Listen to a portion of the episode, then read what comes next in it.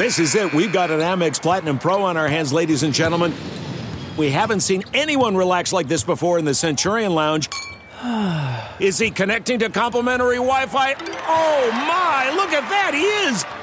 And you will not believe where he's going next. The Amex dedicated card member entrance for the win! Unbelievable! When you get travel perks with Amex Platinum, you're part of the action. That's the powerful backing of American Express. Terms apply. Learn more at americanexpress.com slash with Amex. Tennis, swimming, lacrosse, whatever you need me to play, I'm gonna go do it. If there's some money on the line, I'm gonna go do it. You like it? You think Cleveland's cool? I mean, I never heard anybody say I'm going to Cleveland on vacation. But if y'all waiting on me to apologize, hell gonna oh, freeze. Wait, not a game, not a, not a, not the game that I go out there and, and die for. Again, the Points in the Paint podcast presented by Stadium, and this time we went all the way down to the what? Southwest Division. That's the Southwest, right? Southwest Southwest Division to talk about the Oklahoma Oklahoma City Thunder. And what better way to do that other than to bring on Mr. Brandon Rahbar, right? That's how I said it, right? Yeah, you nailed it. Yeah, you did it a lot All better right, than all my uh, elementary and high school teachers did. Yeah, they all butchered Botched it. Yeah, it was yeah, yeah.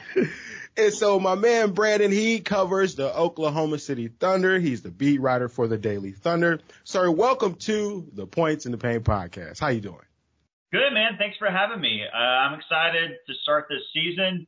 Uh, you know, there's a lot of opinions about the Thunder out there, but I'm here to kind of set the record straight. Okay, well, so let- let's set the record like straight it. then. Well, first thing first, how are the Thunder looking so far throughout training camp? You know, I just say that because a lot of like, you know, kind of like the narrative nationally is like, you know, the Thunder kind of like the, uh, I don't know, the poster child for, for tanking and for being a bad team and things like that. But here in OKC, like fans are actually really excited about this team. Obviously, Shai Gilgeous-Alexander seems to be kind of like to hear? everybody's favorite trade target. You know, everybody seems to want him. Uh, Josh Giddey had a great rookie year. He's coming back. There was a lot of excitement about Chet Holmgren. And, you know, obviously he's out for the year now, so that's a big bummer. But they have a couple other lottery rook- rookies and Jalen Williams and Ousmane Dieng. Tre Mann has been getting a lot of uh, kind of training camp and preseason hype and buzz. Okay. So, you know, it's a young team. Uh, you know, you guys covering uh, the, the 76ers. Uh, I'm sorry, you, you're. I saw earlier that you're you're also going to talk to the 76ers today, right? That's what it was. So you know, they the whole trust the process thing. That's kind of what's going on here in OKC, and this is going to be year three of the rebuild. Uh, but yeah, fans are are excited about a team for a team that's you know been bottom five the last two years. There there's kind of an excitement here about this team. Okay. I'm gonna take it back a little bit. If you don't mind. Yeah, I'm go gonna for re- it. I'm gonna rewind. So let's go back to three seasons ago. the good, the good old days, right? Yeah, The good old days. So We all miss them. Brandon, let me tell you a little quick little story here. So the Oklahoma City Thunder was the official team of the Points in the Paint podcast. The official team once Chris Paul had arrived. So we rolled that team. We were confident on them. Well, we even said what they would make the playoffs. Mm-hmm. Uh, Yeah, we even said they would make the playoffs, and they did. A lot of people Yeah. called us crazy for that. They still made the playoffs. Why? Because Chris Paul takes another team to a higher level, and he did that. And so, fast forward, you know, and, and in the process, he helped SGA. And so, let, let's talk about him a little bit. How do you think he's been able to grow over those last three years since Chris Paul had left? Yeah, kudos to you guys first of all for calling that because I, if I remember right, ESPN gave the Thunder a 0.2 percent chance to make the playoffs that year. So you guys would have Wow. won a lot of money if you would have. Uh, we should have. We probably should have been putting our money where It our wasn't. was. Uh, it wasn't officially legal in Illinois. It yet, wasn't, so, yeah. So uh, we get a we get a yeah, pass. Yeah, we couldn't do it legally. uh, yeah, but SGA man, I, when Chris Paul was here, he definitely took all these young guys under his wing, but especially Shai Gilgeous-Alexander and SGA just kind of soaked all that up. He said it. He said that he just like you know everything that Chris Paul did both on and off the court, his play, but also his leadership. He tried to kind of replicate that, and you see it in SGA. Um, he's not a fiery guy, kind of like Chris Paul is, uh, but he leads by example. And these guys really, you know, for being, he just turned 24 years old, uh, but he's a really mature 24 year old. And, and I do think that he got a lot of knowledge from, from CP3 while he was here. And, you know, I, I truly think he's an all star level talent. Still feel like he probably should have made the all star game a couple years ago and Mike Conley made it. Um, his numbers Mm, were talk about it. yeah, his, his numbers were outstanding. You know, last year was kind of rough uh, with with you know last year he was out for a while. Uh, he he got double teamed, I think, more than anybody in the league. Uh, he had less spacing than anybody in the league. But as the Thunder add more and more talent around SGA, Chet Holmgren's going to really help whenever he's he's healthy. Josh Giddey, hopefully taking a leap, is going to help. Um, I, I think that you'll see, you know, Shai flirting with with all star um, capabilities again this season and, and in coming seasons. I want to talk about Chet for, for a quick second. 'cause Obviously, he's, he's, as you said, out for the year, had that big injury to, to start the year before the season even began. What, what should the worry level be for, for OKC fans and for NBA fans, kind of what this means for him? Young guy, still 19, so, you know, his body can, can recover and it's not too big of an issue in terms of like if a veteran got hurt like that. But Right. what, what should the worry level be? He's not going to get his rookie year to, to really progress and, and get better. Yeah, no, that's a good question. So, like I said, everybody was so excited about Chet Holmgren. You know, it, it kind of felt it was probably the most excited this fan base has been since like the Russell Westbrook MVP season. Honestly, like when they when they got the number two pick, when they drafted Chet Holmgren to go alongside SGA and Giddey. Uh, so then the flip side of that, when the injury happened in this pro am game. Uh, Sorry, sorry, you know, LeBron. Sorry. yeah, yeah, you know, it's just kind of like a freak thing. Uh, and kudos to Chet. You know, LeBron missed the shot. I will say one on one. Uh, Bright No. things in the future. Yeah, I don't. I don't think it was worth you know missing the whole season for, but but he did. Yeah. You know, LeBron is over one against him. Um, that said, yeah, it's, it's it's a worry from the standpoint of it's an injury that we don't have a lot of data on in the NBA. It happens way more often in the NFL. Guys like Travis Etienne for the the Jacksonville Jaguars, he had it. He's recovered. He looks like he's just as explosive, has a great burst and things like that. Um, you know, basketball's different. You know, it's kind of like this little ligament in the middle of your foot. And when you're jumping and, and leaping and, and things like that, you use it differently than football players do. Uh, there's just not a lot of history in the NBA. So I've talked to doctors. I've talked to foot doctors because like I'm all in having to research this. And I would say, you know, I think that Chet will make a recovery. Um, there's a good chance because he is young um, that he will make either a full recovery or close to full recovery. There's there's always the worry that it'll have some sort of lingering, like will he always be 90, 95 percent instead of 100 percent uh, because you know it's it's a serious injury. We don't know. I mean, hopefully he he comes back and he's 100 percent. You can only tank for so long, right? You can only tank for so long before the results need to be there. So like what should really Oklahoma City fans, Thunder fans really expect this season? Like you said, they're excited, but what are they necessarily excited about? Are they excited because they believe they're going to be winning or I, I tell you, after uh, that game the other night between Victor Wembanyama and and Scoot, I think I think the excitement is no. Here's the deal. I, I think that it's kind of twofold. I think that they're just excited about the future. OKC fans are because of SGA and Chet Holmgren and Giddey and all these, you know, other young guys, and knowing that more than likely they'll have another high draft pick this year. I think it's just the growth. I think that they've been a lot more competitive than people expected, than even OKC fans expected.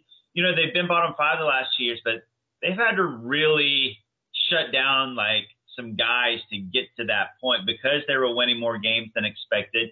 Uh, the team plays a lot better defense. These guys are they're a bunch of tryhards, honestly. Like even these young guys, that's a good thing, Uh, right? the, the effort is so high, so it's like an exciting brand of basketball to watch. Just knowing that kind of all these underdog guys are playing so hard, and, and Sam Presti keeps drafting these high IQ guys. Uh, so they play smart, they play hard.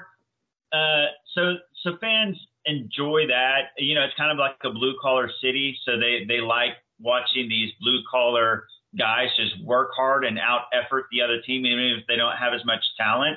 Um, but I think the combination of, of knowing that this team's future is so bright, but that the trajectory is going up and the team is improving, I, I think is what fans are excited about. So I'm a pretty big Josh Giddey fan. Love the hair, love the play. I think Zach is as well. Hair. Great You know, I'm- guy. no, I'm big. I'm big on Josh. you know he's Josh. he's going to turn 20 before the season starts, so he's still unbelievably young. Yeah. What's is there? I don't know. Is there any worry or caution about him playing with SGA in terms of them both being fairly ball dominant, or, or is there belief that they can coexist? Both. It depends on who you talk to. Uh, I, I hear Mm. I hear both sides. Like you asked me, I, I think that they'll coexist fine. Uh, SGA talked about working on on playing more off ball this this off season uh, because he knows that that's going to be you know just a part of it. They're both going to have the ball, and they're both better with the ball in their hands. Yeah, see, that's the dynamic of it. They're both better with the ball in their hand. Right. Right, exactly. But going back to Chris Paul, you know, Chris Paul and James Harden, those couple years with the Rockets, those were dominant teams, and they were both better with the ball in their hands, but they both could play off ball as well. And I think, I know for a fact that SGA can be great off ball and Right. on ball. Josh Giddey off ball, his role kind of because he's not a shooter yet. Like you know, the Thunder hired Chip Engelland from the uh, Spurs, probably the best shooting coach in the game. Uh, he's been working with with Josh Giddey nonstop, like two or three times a day in the gym. Hopefully, Josh Giddey's shot gets better. But for Giddey to really be as good as he needs to be, he needs to be on ball. Um, so yeah, I, at the end of the day, I think that Josh Giddey can be one of the best passers in the NBA. Uh, I think he already is, honestly. And I think that SGA can be one of the best scorers in the NBA. Oh, and if yeah. you look at the advanced stats and numbers, he really kind of already is, especially given the disadvantages that he has as far as double teams and spacing goes. So I think that they'll figure out, and they want to figure it out. Like they're all in on on figuring this dynamic out. So yeah, it's, it's a little wonky because you want them to both have the ball, but but I think they'll get it figured out. And so this young team, what you what you tell me before we started? There's what five Five. 20 year olds? Yeah, the rosters there's five players 20 and under. It seems like Yeah. on that roster. So like, who's gonna even start for this team? I mean, obviously Josh and SGA, but and maybe Lou Dort, but who else is gonna fill this uh, lineup? Yeah, that's a great question. So going back to the the youth, Sam Presti in his opening season uh, media conference said that this projects to be the second youngest team in NBA history, second only to last year's OKC Thunder Oh, team. damn. That's crazy. So, uh, yeah, and really only, and he said that before uh, Derrick Favors was gone. So I don't know. Maybe this year, now that Derrick Favors is is out of here, maybe they're even younger than last year's. Um, so here's the deal. Obviously, like you said, SGA, Josh Giddey, and Lou Dort. Those are for sure starters. I would guess that Jeremiah Robinson Earl is pretty close to being a. I know it's surprising. He was a second round pick last year. Um, but he's with Chet Holmgren out and Derrick Favors is gone. The Thunder's only real bigs right now are Jeremiah Robinson Earl, Mike Muscala, and then there's some small ball bigs like Darius Bazley or I, mean, I guess you could say Poku. Uh, uh, Jalen Williams, who was a second round pick this year, but he's obviously not going to start. And Jeremiah Robinson Earl started a lot of games last year. So, and he can shoot. He shot like 35, a little bit over 35% from three last year. Um, he's a good rebounder. He's, he's just kind of like a jack of all trades, master of none. He just does everything pretty well. Uh, doesn't do anything at an elite level, but he's kind of a good glue, glue guy to have in there. So I think he'll start. And then I think the last start, I think he'll start at the five. The last starter, you could argue maybe Mike Muscala starts if you want to kind of emulate what the Thunder would have with Chet That's the Holmgren. OG on the team, right? That space the floor. Yeah. To Veteran make presence moves- at 32. Yeah, right, right. Maybe throw a vet out there with him. Maybe Kenrich Williams starts. Uh, he's he. If you're going by just like who's the next best player, Kenrich Williams is probably the fourth or fifth best player on this team. Um, maybe it's a dark horse like Jalen Williams, uh, the 12th overall pick, could slot in as as like a small forward, and Josh Giddey moves to the four as far as defensive assignments go.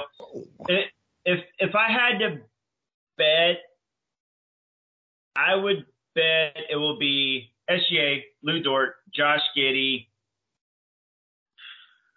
I'm gonna say. What about the one tall guy? Uh, what's it? Poku? Alec. Yeah, Poku. I don't. Opoku? Is that him? Yeah, no, he's he's definitely a possibility as well, and he started the first the first two preseason games. Yeah, So he was, was kind of nice. At least in the summer league, I remember from summer league, he was kind of nice. Yeah, the smart money might be on Poku to get that other starting spot. Uh, you know, he he was a first round pick, 17th overall a couple years ago. He's improved dramatically. He was honestly one of the the worst players his rookie year uh, in the league, uh, but they knew that he was a raw project. He improved his second year, and he looks to be. He's added like 20 pounds since his rookie season when he was. You know, everybody kind of like talked about how skinny he was. Mm-hmm. Uh, but he's added 20 pounds. He's up from like 190 to 210. Uh, Not so bad. he, Good. Yeah. he he might be a, a good a good bet to get the last starting spot. So Mike Muscala raises an interesting question here because if he's going to be kind of the old guy, it's great to have a lot of the young talent, super bright future, but it seems like common sense would say you want some of the veteran presence to at least teach some of these young guys. Is there a worry that the that there's a lack of strong veteran presence on this team? Uh, that's a good question, but I think Mike Muscala and Kenrich Williams, those two guys, like they are like leaders in the locker room. The young guys love both those guys. They're both, you know, mature, high character, high class guys, high IQ, both Kenrich and, and Mike Muscala. And like we talked about earlier, SGA really, even though he's so young, he's already leading this team. Yeah. And and Sam Presti, like from Lou Dort to SGA to JRE, like Josh Giddey, all these guys that he's drafting, like there's a new prototype. The Thunder's old prototype kind of used to be the it was kind of the joke, like the really athletic defenders who couldn't shoot at all. Now he's now he's Wow. Roberson. That's Yeah, the first exactly. name I think of. Yeah, Anthony, exactly. Anthony Ro- what's his first name? Yeah, Andre. Andre Roberson. Yeah. yeah, so he's it's kind of moved away from that. Now he's getting these like big jumbo do it all wings. Uh, but the one trait, like the they all are like high effort, high energy, high IQ. Like that is like the new prototype for the Thunder. So so all that to say, you know, the the effort's going to be there every night, and and the leadership I think will will be fine. So who do you prefer? If this team is going to be somewhere at the bottom, possibly, who would you prefer? Scoot Henderson or Victor Wembanyama? Uh, you got to go with Wembanyama. They, they, I mean, they would both be great, but but one the ceiling and upside. But then think like a Chet Holmgren and Victor Wembanyama Stop. uh, front court. Are you kidding me? Like, how's anybody going to score in the paint? Plus, you got Lou Dort out there on the perimeter, Oh my stopping the God. best That scorer. lineup would be insane. I've fallen and I can't get up. Josh Giddey is Yeah. what six nine, six seven, six eight. Yeah, SGA's like six six. Yeah, Lou he's Dort's stupid. what like six six six, and then you got those two towers. Yeah. That would be crazy. It would be it would be nuts. I mean, that would that would be such a fun lineup. I think that would be like everybody's league pass team watching that. I mean, that would be so much fun to, to watch. And you know, Chet and and Victor are like two of the best shot blocking prospects in such a long time. Their wingspans are ridiculous. Their height is ridiculous. Like you said, I mean, it would the the, the wingspans across the board with that starting lineup would be would be nuts. Scoot, Scoot's nice though too. Scoot's nice. So we obviously know what Chet's not Chet's not going to return. So who can we expect to kind of one of those younger guys like the Jalen Williams? Like who can we really expect to kind of fulfill his role as one of those new up and comers? Yeah, it's definitely Jalen Williams. So the Thunder have two Jalen Williams. One was picked number 12 overall from Santa Clara, and then the other one was selected in the second round from Arkansas. But the but the lottery pick, number 12 overall, Jalen Williams, kind of nicknamed J Dub is what everybody's calling him. I mean, he looks he looks like he was the fastest rising prospect in the in the draft class. Like at one point, he was supposed to be a second rounder, and then there just started being this buzz, and he was a late first rounder. Then everybody started talking like this dude's going to go in the lottery, and the Thunder ended up picking him at number 12. The Cavs wanted to pick him. Uh, it's because he's kind of a he's a great shooter. He's a great scorer. He's a great passer. Um, he had the second highest vertical in the class. Uh, and he's six, he's six six, but he's got a seven two wingspan. Damn. The the only knock on him was he played at a small school. He played at Santa Clara, right. so not a lot of you know people had seen him play. But like his on-court production at Santa Clara was ridiculous. And then he went to the combine and he blew everybody away with his measurements. And he played he played like the three on threes, he played the five on fives, and he was the best player in in all these like games. Um, and then his measurements were were ridiculous. So his draft stock just kept going up. And then summer league, he showed out. He was great. Preseason so far, he's been really really good. So I think that I think that he's a real threat to be like all rookie team. I'm not saying like first team or anything like that, but but don't be surprised if he gets like all rookie team consideration, whether it's first or second team. And he's going to get the minutes. He's going to get the role. He's going to have a, a role day one on this team. He's giving out predictions. Look at that. You know what that means. well, that's perfect. This leads up to our final questions. Perfect. So think about everything that's going to be taking place this season. What would you say is your boldest prediction for the OKC Thunder this year. It could be trades, it could be where they finish, it could be how a player does, kind of whatever you're feeling in terms of uh, it might not happen, but something that could happen that could be bold. What are you thinking? Man, that is a great question. Um, bold prediction, I would hmm. say. um, well, hot take action for the OKC. Yeah, try, yeah, nothing wrong with that. like, I like hot takes, but I like my hot takes to be like based in reality. So I'm trying to think of like a realistic, hot, bold take. Uh, I guess I would say uh, Josh that Giddey the Thunder will. There's a lot of people I saw like John Hollinger of the Athletic had the Thunder come in in 15th uh, in the West, which I think is insane uh, because the Spurs and the Jazz I think are definitely are dead bottom. Yeah, definitely going to be worse. I still wouldn't be surprised if the Rockets are worse. Um, Ooh. I, will say this. This is what I'll say. Uh, I think the Thunder will have a top 15 defense this year. It's like gonna be the young. It's gonna be the youngest team in the league. They lost Chet Holmgren, their their you know center, shot blocker, rim protector. But this team like buys in completely on defense, and for being the youngest team, I just think that their effort and IQ and energy and like I said earlier, they're a bunch of tryhards. And they were like a they were a top ten defense last year, even though they are the youngest team in NBA history. Uh, before they shut down like Lou Dort and Kenrich Williams and those. So for a team without a true center, and for being the youngest team in the league, I still think that they're going to be in the upper half of defense this year. Like defense, okay, I like that. So yeah. okay, I got I got one more to throw at you. Just a little. Uh, if you think this is going to be a hot take, can Lou Dort make an all defensive team? That's a great question. He got votes for it last year. He was like on the also receiving votes. Look, he's he's an all defense talent. Yeah. If the Thunder were better, like if this was the Chris Paul team and Lou Dort was Lou Dort right now on that team, uh, I th- I would say yes. It's real hard though when you're a team that's not winning a lot of games to get those considerations.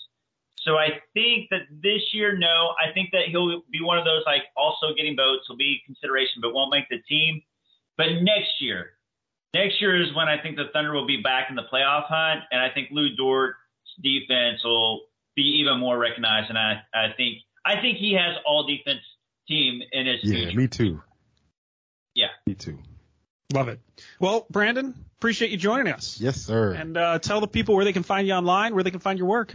Yeah, I appreciate it. Uh, dailythunder.com, and you can find me on Twitter at Brandon Rahbar. It's R A H B A R. Thanks for having me, guys. This is fun. Oh, yeah, oh yeah, no appreciate doubt, it. Man. Appreciate you coming on. Yeah, we finally got somebody down from OKC. Yeah, happy to do it. Let me know anytime. There are some things that are too good to keep a secret like how your Amex Platinum card helps you have the perfect trip. I'd like to check into the Centurion Lounge. Or how it seems like you always get those hard to snag tables. Ooh, yum. And how you get the most out of select can't miss events. With access to the Centurion Lounge, Resy Priority Notified, and Amex card member benefits at select events, you'll have to share. That's the powerful backing of American Express. Terms apply. Learn more at americanexpress.com slash with Amex. Ladies and gentlemen, let's welcome onto the podcast with all the way down to the Southwest Division. That's right.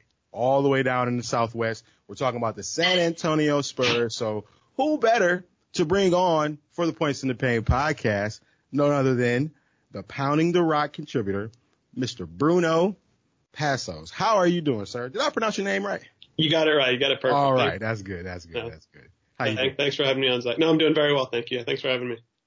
Perfect, perfect, perfect. So I know the Spurs isn't like a glossy team to talk about, but I still want to dive in and find out what's going on down there in the Alamo neck of the woods. So the first thing I kind of want to get into is, you know, obviously up until 2019, the San Antonio Spurs had a what 22 consecutive straight uh, playoff appearances, and now the last, well, I believe, what three seasons, it hasn't necessarily been that same role. You know, they've missed the playoffs the last three seasons. So how are Spurs fans kind of doing with this new look, like this different, this different feel for the team? Yeah, I think Spurs fans in general have uh, sort of embraced this this new direction that the organization's been in. You mentioned these last three years, and um, I think it, it's obviously become a reality check for the organization itself and how it's sort of changed, sh- shifted gears, and made some moves to kind of to take a look at the future. And uh, for a lot, a lot of the fan base was kind of anticipating this happening a bit sooner. Um, even you know going back as far as the DeMar DeRozan trade, there were reports that the Spurs could have you know used that opportunity to, to move Kawhi and you know look more into the future. Instead, they kind of hedged a bit and, and, and looked to remain a bit competitive with DeMar, uh, DeMar DeRozan and, um, you know, obviously moved on from him, uh, recently. Um, and then, you know, in an even bigger shift, moved on from DeJounte Murray last season. And Mm. now, you know, both eyes looking, you know, a few years down the road and, and looking to try and, you know, see what they got with these young guys and really build, um, through the draft. Um, use those assets and, and really try and, um, you know, sh- you know, shuffle up again and, and try and make that next, you know, really strong Spurs team that people are used to seeing. Okay, you mentioned how they're going in a change of direction, which I kind of agree with you. However, there's a player in particular I kind of want to talk about, Keldon Johnson. Now, he's shown improvement even since the Team USA appearance when he was when he was on the team and they won gold. And he stepped his game up. I feel like uh, the following season, if he plays well this upcoming season by February, do you think the Spurs can go with a trade and maybe try to get more assets for him? That's that's an interesting question. I, I think you know if if you're looking at the kind of leap that it would take for for him for them to rethink his future with the team, I think you'd you'd have to be thinking something quite substantial. And then the question is why if if he takes another leap or two, why would you not just kind of you know try and build around him? He's still young. He would still sort of fit whatever that next timeline is. So it's hard to foresee um, a scenario in which that happens. Um, you know, I, I think the the team um, is obviously obviously treats him as you know a real success story, um, a piece that came back in that Kawhi trade actually, um, and somebody that you know has done his time through the through the program, and um, he'll be one of the faces of the team this year. So. I, I struggle to see a scenario in which that happens, but Okay. you know, in, in in in which it does, it would seem to be an extreme one of development, and probably you know not not the worst scenario for the Spurs to be in. Now I've been paying attention to the Spurs media day, and I've heard some of the players talking. I think I heard Devin uh, Vassell say some things too, in particular about how he feels like, and the team sort of feels like the Spurs can surprise some uh, teams this year. You know, they can uh, su- surprise the uh, media in terms of like what they can do and what they can accomplish. What's your reaction to that? I think there's some truth to it in the sense that you know on any given night, I think this team can you know, find can find lightning in a bottle. They can you know tap into that youth, that athleticism, uh, you know wreak some havoc on defense and surprise your average team or like you know a, an above average team, um, you know catch them on the wrong night. So I think in that sense he's not wrong.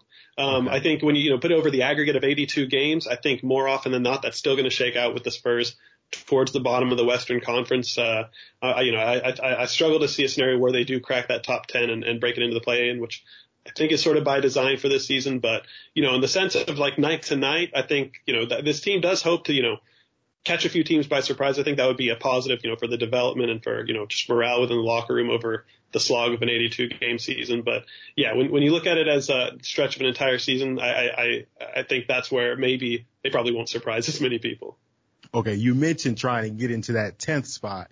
like they did last season. Now, will this be or can this be a team that's going to just flat out tank? We're looking for a top three pick, or can they possibly sneak in the play-in tournament? What do you see how? Because based off injuries or anything, anything can happen. What do you see that? How you see that panning out? Yeah, anything you know mathematically can happen. Um, uh, I think you get fewer of those surprises in the NBA just because of how long uh, and how, what kind of sample size you get with games. Um, but uh, you know, I, I I don't see it being too likely. The West and the NBA in general is just so stacked. You look at that schedule, it's just hard to circle too many wins for this team. Um, I do see sort of a, you know, a bottom three in the West sort of finish. And, you know, e- even with the team as it's built right now, not necessarily built to compete, you probably wouldn't be surprised to see some of those key pieces moved toward the deadline. You know, maybe not a Keldon Johnson, but you know, Jakob Poeltl, one of their strongest players right now, uh, somebody that's been in you know trade rumors in the past.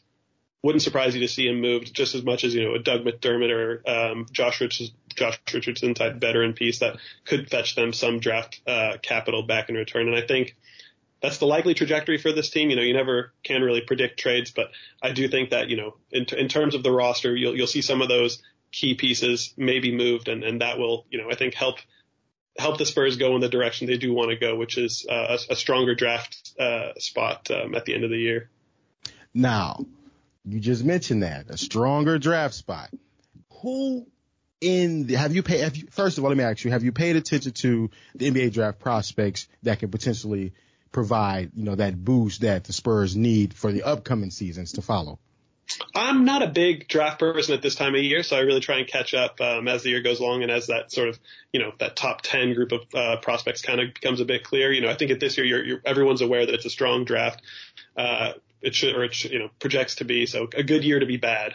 And so I think, uh, you know, that really vibes with the Spurs. Um, you know, so I know the names, um, but, you know, because uh, those names do sort of change a little bit. And because the draft odds are, uh, the lottery odds aren't what they used to be, it's hard to sort of, you know, get married to any particular prospect. But, um, given where the Spurs are with their roster and their, their, their the holes that they have kind of up and down, uh, you know, a Wembanyama or a Scoot Henderson would be great, but I don't think the Spurs would be too sad if they end up with, you know, somebody in that third or fourth pick just because of the strength of that draft class again. And because, you know, they're, they're they have needs all, all up and down that roster right now how, how would it feel though, right? To potentially get the next Greek freak, you know, how, how would that feel? Like tell the, tell the Spurs fans how that would potentially be. uh, look, it, it would be extremely exciting. You know, it, it's, it's, it's, I think big, big men in general are a bit of a wild card these days with their health, but you know, that, that still won't, um, you know, really mute the excitement that you'd have, um, you know, winning, winning, winning the lottery and just the anticipation and just imagining, you know, how he'd fit in that roster and what he could do. You know, you'd get a lot more eyeballs, um, on the team and a lot more buzz around it. So from that sense, it'd be exciting. Um, seeing those games play out, I think, um, you know, definitely wouldn't be sad about that for sure. But um, yeah, I think any any of those top names right now would um, would be a, a real needle mover for for the franchise in general. So um, try not to get ahead of ourselves too much because there's a whole year of basketball. But um, I think you know that's um, that's definitely something to look forward to in the near future. Are you going to go to Vegas and bet on the San Antonio Spurs to win the championship, or are you going to listen to Pop? Which one is it? I, you know, I think I'm going to follow Pop's lead on this one. He knows he knows some things. Um, he's been around the game and he knows the team pretty well. So I think, yeah, I think I, I, I tried to check what the last odds were on the Spurs to win it, but I think even even if he gave me some really good numbers there, I don't think it'd be smart money. So I think it invest invested otherwise for sure. Okay, what about the chances for the San Antonio Spurs to get the number one draft pick? What do you think of those odds? Look, I, I think I think you know 14% is the best that you're looking at, and, and they, they, they, could end up there, thereabouts for sure. It's, um, there's, there, there aren't too many teams, I think, uh, projected to, um, be towards the bottom in the same way that they are. So I think they're going to be in the mix. And, um, again, I think that's sort of by design for this year.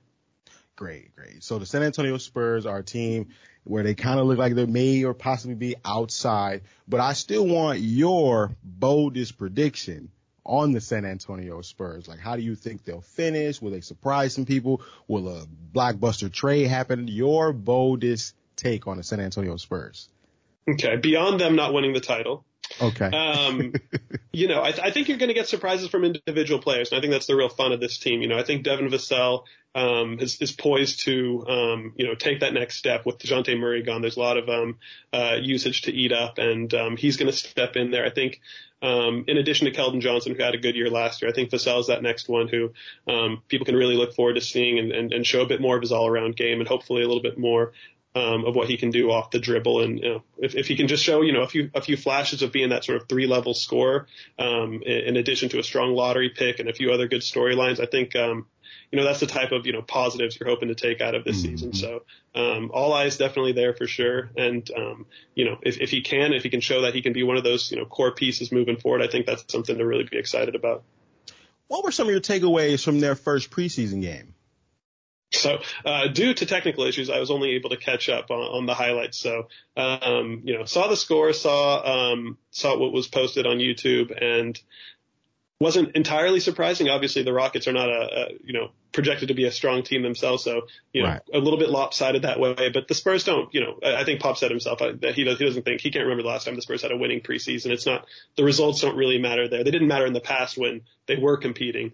So it's really all about just you know trying some stuff out, throwing some guys out there, and seeing how they react. And um, a few flashes from some of the young guys, but the team is just so young and um, doesn't really have even that continuity to build on from last season. With um, you know how they're still they're they're going to have to figure things out how they play offensively without uh, Dejounte Murray. So um, I think par for the course in terms of just uh, you know not looking too strong and. I think uh, you know I don't I wouldn't expect too hot of a start out the gate because they just have so much to figure out because they're so young and because uh, they'll they'll they'll you know be sort of um, uh, a little overmatched talent wise most nights. So you mentioned the young talent. Who are some of those guys? We've mentioned uh, Devin. We've mentioned Keldon Johnson. Who are some of the other guys who Spurs fans should look forward to seeing grow this season? Yeah, so I mean, again, with Murray gone, you're gonna have uh, you got a void at the point now. So um, Tre Jones should be expected to step in there and take uh, take on a lot of that load. He's um, you know, not, not, not dynamic at all three levels, but completely capable of, you know, running a pick and roll, um, setting team teammates up and has a really strong, you know, floater game.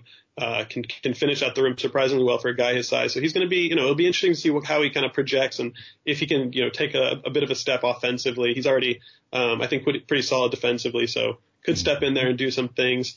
Um, Josh Primo, rookie from last year, somebody that people um, still really excited about, still really young, younger than a lot of the, the top picks in, in this year's draft. Um, so uh, I think just seeing what he can do, what he can develop into, if he can again be that sort of three level combo guard, uh, do a bit of everything, um, still probably growing into his frame a little bit, so a lot, you know, just physically uh, able to mature a bit more. So he's really um, another one of those fun pieces to um, to see what happens. And you've, you've got the young uh, trio of uh, first round picks from this last year's draft. So Jeremy Sochan, Malaki Branham, um, Blake Wesley, and they're going to get minutes. A lot, a lot of the time, you know, these Spurs rookies, they, they go, they, they do their time in Austin. Um, you know, they, they, they get, you know, just sparse minutes here and there when, um, when, when other guys go down. But, you know, has said these guys are going to get thrown into the deep end, thrown into the fire early. Uh, we're going to see some mistakes, but hopefully we see, um, we see some reasons why they, these guys were first round picks to begin with. And just final question for this is for Pop. Do you believe he'll still be coaching this team in the next two to three years, or will we see a coaching change? You think he'll step down? Two to three years is interesting. I think you know it's always been you know the next year question, and that's that's been around since um, I've been credentialed since 2017, and you know it's you know it's just always been the buzz. Like you know is this the year? So we're we're I, I wouldn't have I wouldn't have guessed 2022, 2023 he was still around. So in that way I, I would have been wrong then but you know, I think it's it's he's he's I think already the oldest coach in, in NBA history, um, and so you know, mm-hmm. put another two to three years, I'd, I I I wouldn't be surprised if he was gone. If, if I had to bet, I would I would I would say yes. Um, I think he's sticking around because he still enjoys what he's doing. He's enjoying uh, coaching the young guys, and uh, maybe he's just trying to find the right timing with that handover, find that next person that um, he and the organization really like to to hand over the mantle to. So um, I think um, you know if, if put a gun to my head, I'd say probably not around in, in, in three years. Um, but you know, he surprised me up until now, so you, you never know. it happen. For sure. And so, do you see someone within the organization that could potentially replace Pop? within the organization and stuff, it's been really fluid these past few years as far as Yeah. assistants that have been around, and then you know they they make the decision to move on to something else. So a lot of those names that um, have come up and uh, found those head coaching jobs, you know, and and, um, uh, and so there, there's names that are in house. Uh, Brett Brown's recently come back um, to be to be a part of the bench. Um, you hear names outside the organization like Quin Snyder, who um, recently stepped out of um, Utah and um, was a part of the, the the Austin Spurs program. So wouldn't be surprised. I, if I had to put my money, I'd probably say somebody like that makes a little bit more sense than the names internally. But um, you know, maybe maybe maybe Brett Brown sort of cements himself in um, in the next uh, year or two. Maybe Becky Hammon. Maybe she comes back. Hey, you know, that that that's that was you know one of those front runners for a while that people thought and you know eventually moved on. So I imagine if she if she was going to be it, she she probably wouldn't have moved on. But you know, if if she did, and you know, she's added more to her resume recently, so um, I don't think you'd see too many people complaining for sure. Bruno, man, I appreciate you coming on the Points in the Paint podcast. Do me a favor and tell everyone where they can find all of your work. Um, you can find all my work at Pounding the Rock. We are the Spurs uh, page on SB Nation, and um, yeah, no, a lot of good writing there. Tons of uh, good content throughout the year. So um, yeah, be sure to follow us and see uh, see what it's like to to follow the Spurs through a slightly different lens this year. Anything else you want to plug before you go? No. No. I wish I had something. No, sadly, that's uh, that's that's where all the efforts are right now. But um, no, no, that that's it. So everything you can find there. All right, sweet. There you have it, folks. Bruno, it was great to have you on the Points in the Paint podcast to talk to San Antonio Spurs. We'll see what happens this upcoming season, and we'll see you next time. I'll probably reach out again throughout the uh, throughout the season. Please do. No, thanks for having me. It's been great.